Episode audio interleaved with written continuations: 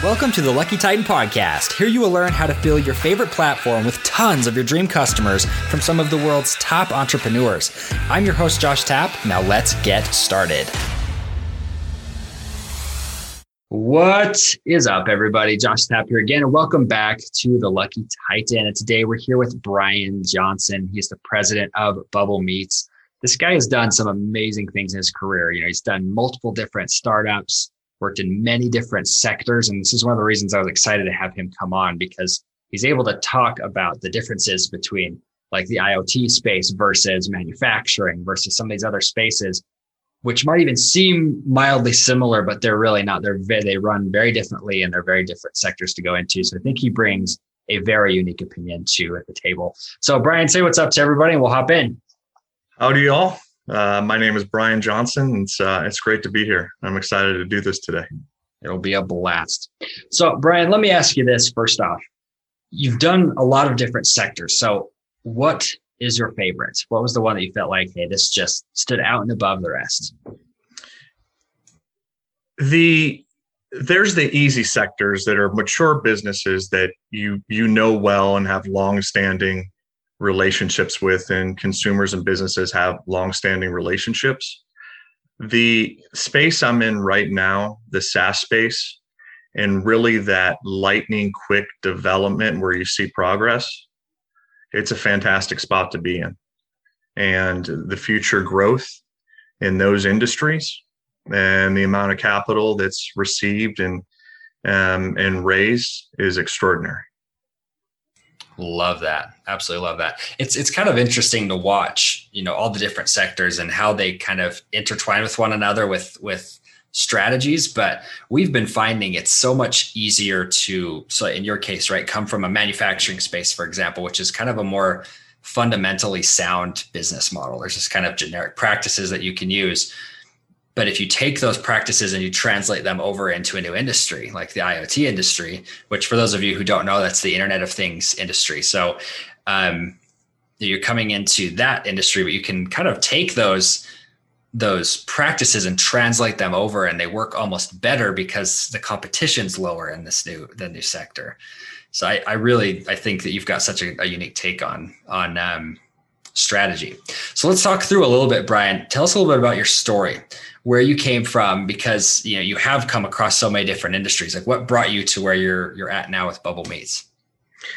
You know i, I would say that the, the main industry that i got really comfortable with which actually right now has explosive growth in software and in, I, in iot is the very mature industry that's becoming young again of logistics.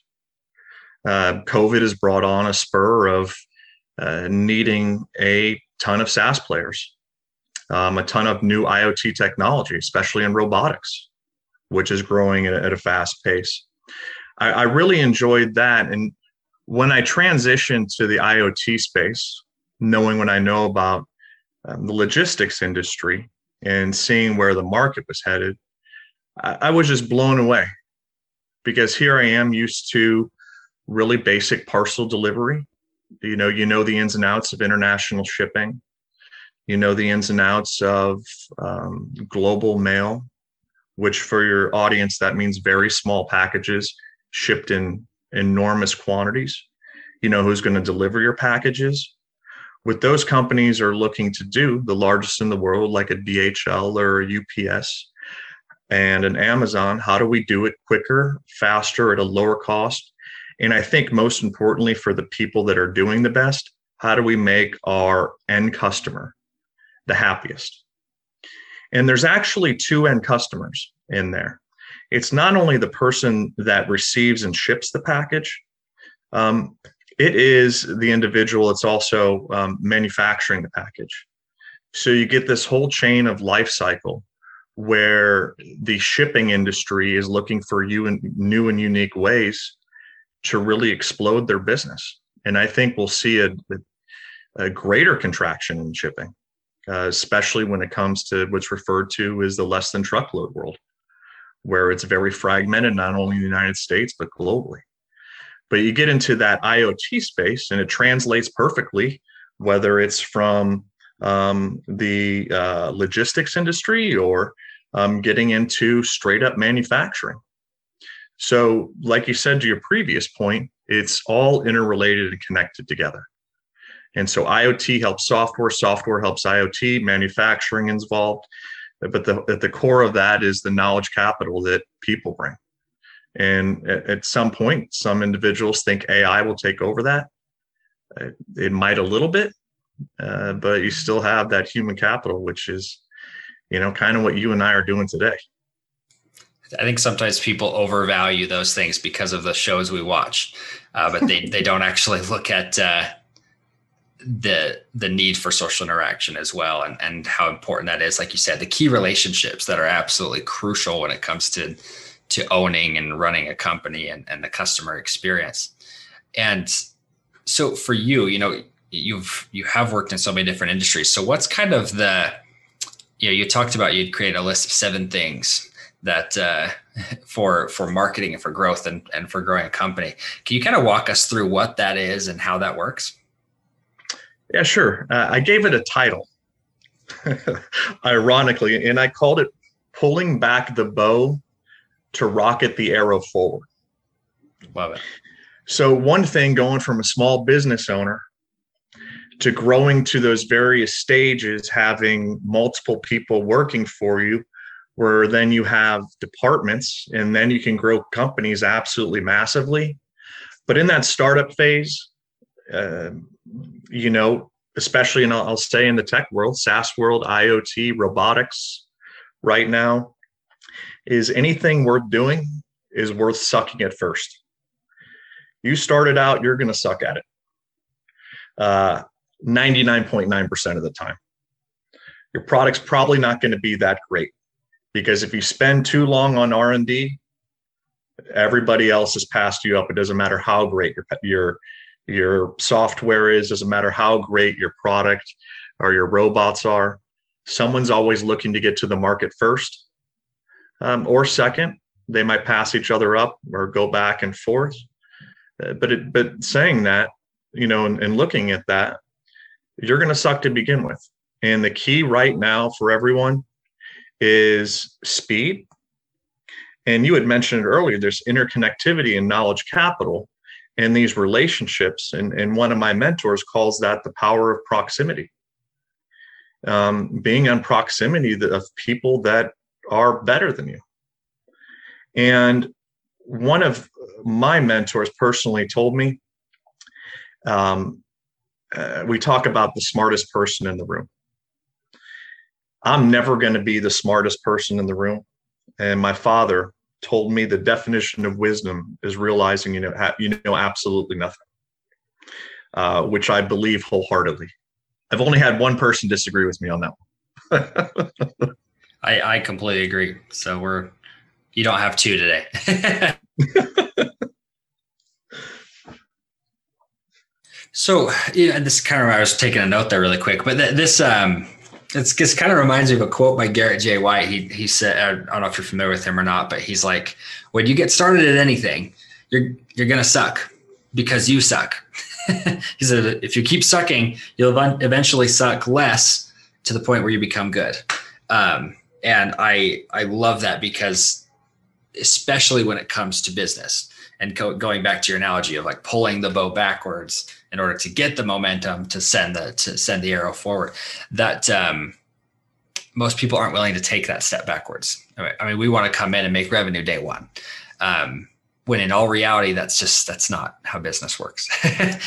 It's it's the risk and most people don't have the stomach for it. Right. They absolutely don't have the stomach for it especially when it starts to get into you know you're an entrepreneur and, and starting out and the decisions are a thousand dollars then you grow then the decisions start becoming $25000 and then holy cow i have a million dollar decision that, that i have to make that is uh, that can be two things that can be what's called stress or in the same vein as stress is a word called eustress the positive pressure you put in yourself and when you look from an entrepreneurship standpoint, that positive pressure just makes you better. I want to get better every day at what I'm doing now. And as long as I make those incremental improvements, especially understanding the SaaS space, um, eventually you catch up. pretty pretty darn quickly. And the people that aren't willing to really absorb, it, it it'll hamper. And there's the old quote is you can be in an industry for 20 years and only have one year of experience. And it's the same experience that a person has with one year. Love it. So, so walk us through those seven steps. I'm, I'm just kind of curious what those are because I, I think they'll be crucial to this interview. you know, it, it, it'll it'll go back to what I just said about those decisions. You can't get what you have with the psychology you have today. I wasn't prepared to make $25,000 decisions when I was making $1,000 decisions because I had to worry about okay, I have a six month old at home I have all these outside factors. You get that um, fear of failure going on. So it's a lot of times it's ready, fire, aim, and we discussed that that earlier. And growing your psych- psychology, and a lot of that has to do, you know, for me personally, you know, when I hear an entrepreneur say that they don't read or listen to audiobooks, it, it kind of makes my jaw drop and there's other facets of that learning in different ways. But right now, you have to keep up with that speed of knowledge. Um, we were talking about advertising in the phone book. Yeah, you got to have new and interesting ways to advertise. And then trailing on that, like number three, when I started out in the business, and this is a useless life skill, but a very useful business skill, is understanding finances. I needed to learn how to master Excel. I needed to learn if I need to do a pro forma or do projections, I, I, I can't count on anybody to do it when I'm new in a business. But I sure as hell need to know if there's 50 people working that I can read exactly what they're doing. And if you're not monitoring the finances, it's a recipe for disaster because all of a sudden, you know, I think I'm making money, but I'm actually losing uh, a thousand dollars a month, a hundred thousand dollars a month, and that goes into the same thing that uh, that the finances, and that's kind of number four, is you have to do a plan. Anything that's measured gets improved. That's not me talking here. That's science proven over and over and over again we have to plan. You know, with what I'm doing currently, we there's massive amounts of planning that needs to go on. There's all these dancing pieces that need to work in unison, and things fall out. And but when since we're constantly measuring that, uh, we know when those pieces fall out. We know quickly versus six six months down the road. And the largest companies in the world, they know that to a T. They know it within an hour. And that's the value to them from the SaaS space. They can look at this piece of software, they can look at this piece of AI, um, they can look at this functionality of an IoT product and know immediately. And, and so that that planning part's huge.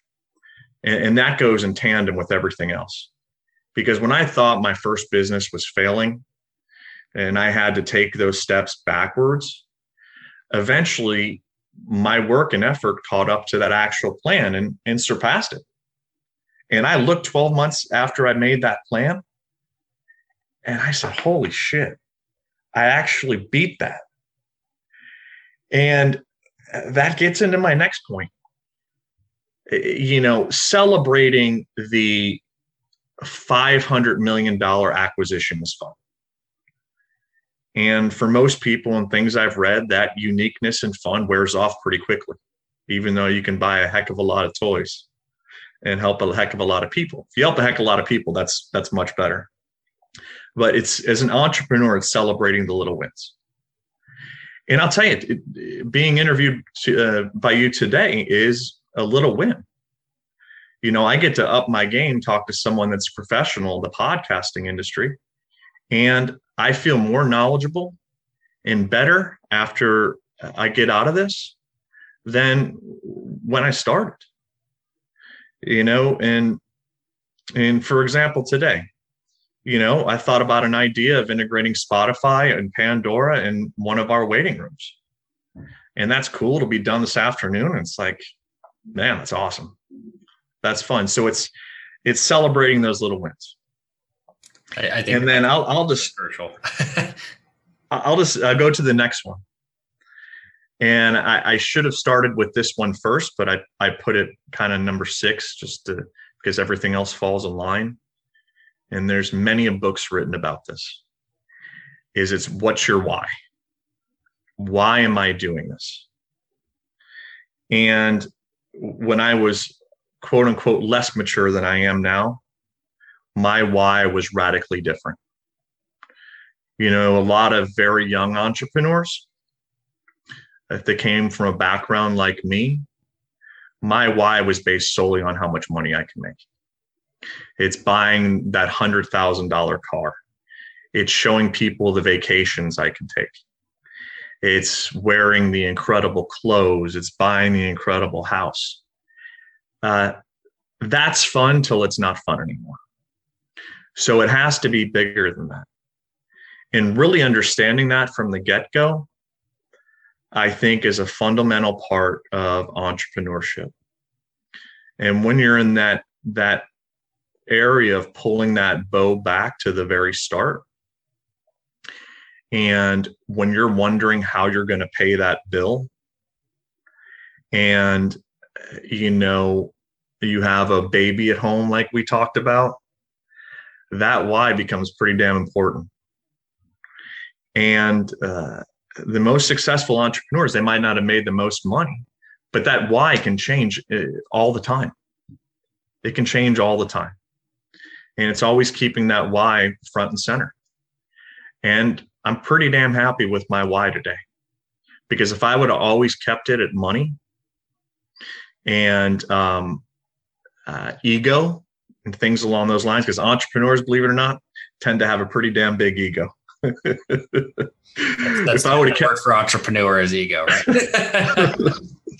if I would have kept it at that, uh, I would be miserable. And um, money and be sitting on it, wondering what you did with your life. mm-hmm. And it's it's it culminates into if things aren't just and this might sound counterintuitive if things are just not flat out working and you're doing all of these things, especially in light of COVID, today's economy, remote and virtual work, uh, some people refer to it as the power of the pivot. You have to pivot. You have to find something new that you can go to. And a lot of individuals take that as a failure. And it, it's just kind of like my whole career. I can take everything i learned and transition to a new industry. And all those basics i don't know one industry it doesn't translate to. They translate to every single industry. And that pivoting point is is an absolutely huge thing right now and it's unfortunate i know a lot of people are, that are struggling out there because they refuse to let go of of their past, and what they're used to. And getting out of your comfort zone as an entrepreneur, super scary. You know, when I when I get in front of an audience and have to speak to a lot of people, that can sometimes be scary. Doing interviews can be scary. Now I have a new great skill that I can use not only in my professional life, but my personal life. And it just becomes a lot of fun. And how can I do this whole thing just to wrap up this little version of wisdom I've gained? Is how can I do it all and have fun and not take myself too damn seriously? We're just building software here, for God's sakes. Hopefully, it'll change the world, but it's just software. Right, I agree with that. when and I thank you first off for sharing those steps because and wrapping it up with that because you know fun having fun with it is the important part. I know a lot of people talk about this. You know, you need to have you need to work with what your passion is, but I just think you need to get passionate about what you're doing. Learn to have fun with everything you're doing because work isn't fun. Nobody wants to work. We'd all rather be sitting on a beach doing nothing. And mm-hmm. the reality is that if, if you get passionate around it, as you're saying, you'll watch as the success just explodes. So I want to ask you this, Brian. First off, where can people get access to you guys and see kind of what you're doing over at Bubble Meets? Sure. Uh, you can go to uh, www.bubblemeets, bubble-meets.com. Uh, we have uh, working beta right now, which is uh, pretty damn cool. And again, the cool thing about the SaaS space is it gets better and better and every day. And I wish I could show people what's behind the scenes, but I'll put the uh, the trailer from the 19 uh, late 80s coming soon. Awesome. And that's one of the joys you get out about doing this and the passion is seeing that constant improvement. Right. And honestly, this software is going to be amazing. So make sure you all go check it out. Um, see if it's something that you could use, especially as an entrepreneur who does a lot of video conferencing this will be something that you're going to love. So, Brian, I just want to end this interview with one final question. So, if you could leave us one final parting piece of guidance, what would that be? Follow this number one, follow the seven steps I told you because they're relative for every single person, not only professionally, but personally. Um, number two, uh, this is going to sound like a very basic thing if you're struggling with the concept, if you're struggling with how to do something, odds are you can find it on the internet for free. Number two, um, Tony Robbins calls it CANI, CANI, constant and never ending improvement. That's what needs to be focused on. If you can make those 0.1%, 1% improvements every day in your business, the compound effect is where you look back and say, holy shit, I can't believe this is happening. I hope that you enjoyed this episode of the Lucky Titan podcast. If you want to fill your favorite platform with dream customers, then come join myself and thousands of others of hosts at theluckytitan.com slash tribe. Here you can find guests for your show, get featured on other shows, and discover the secrets to building an audience of raving fans. So once again, go create your free account at theluckytitan.com slash tribe.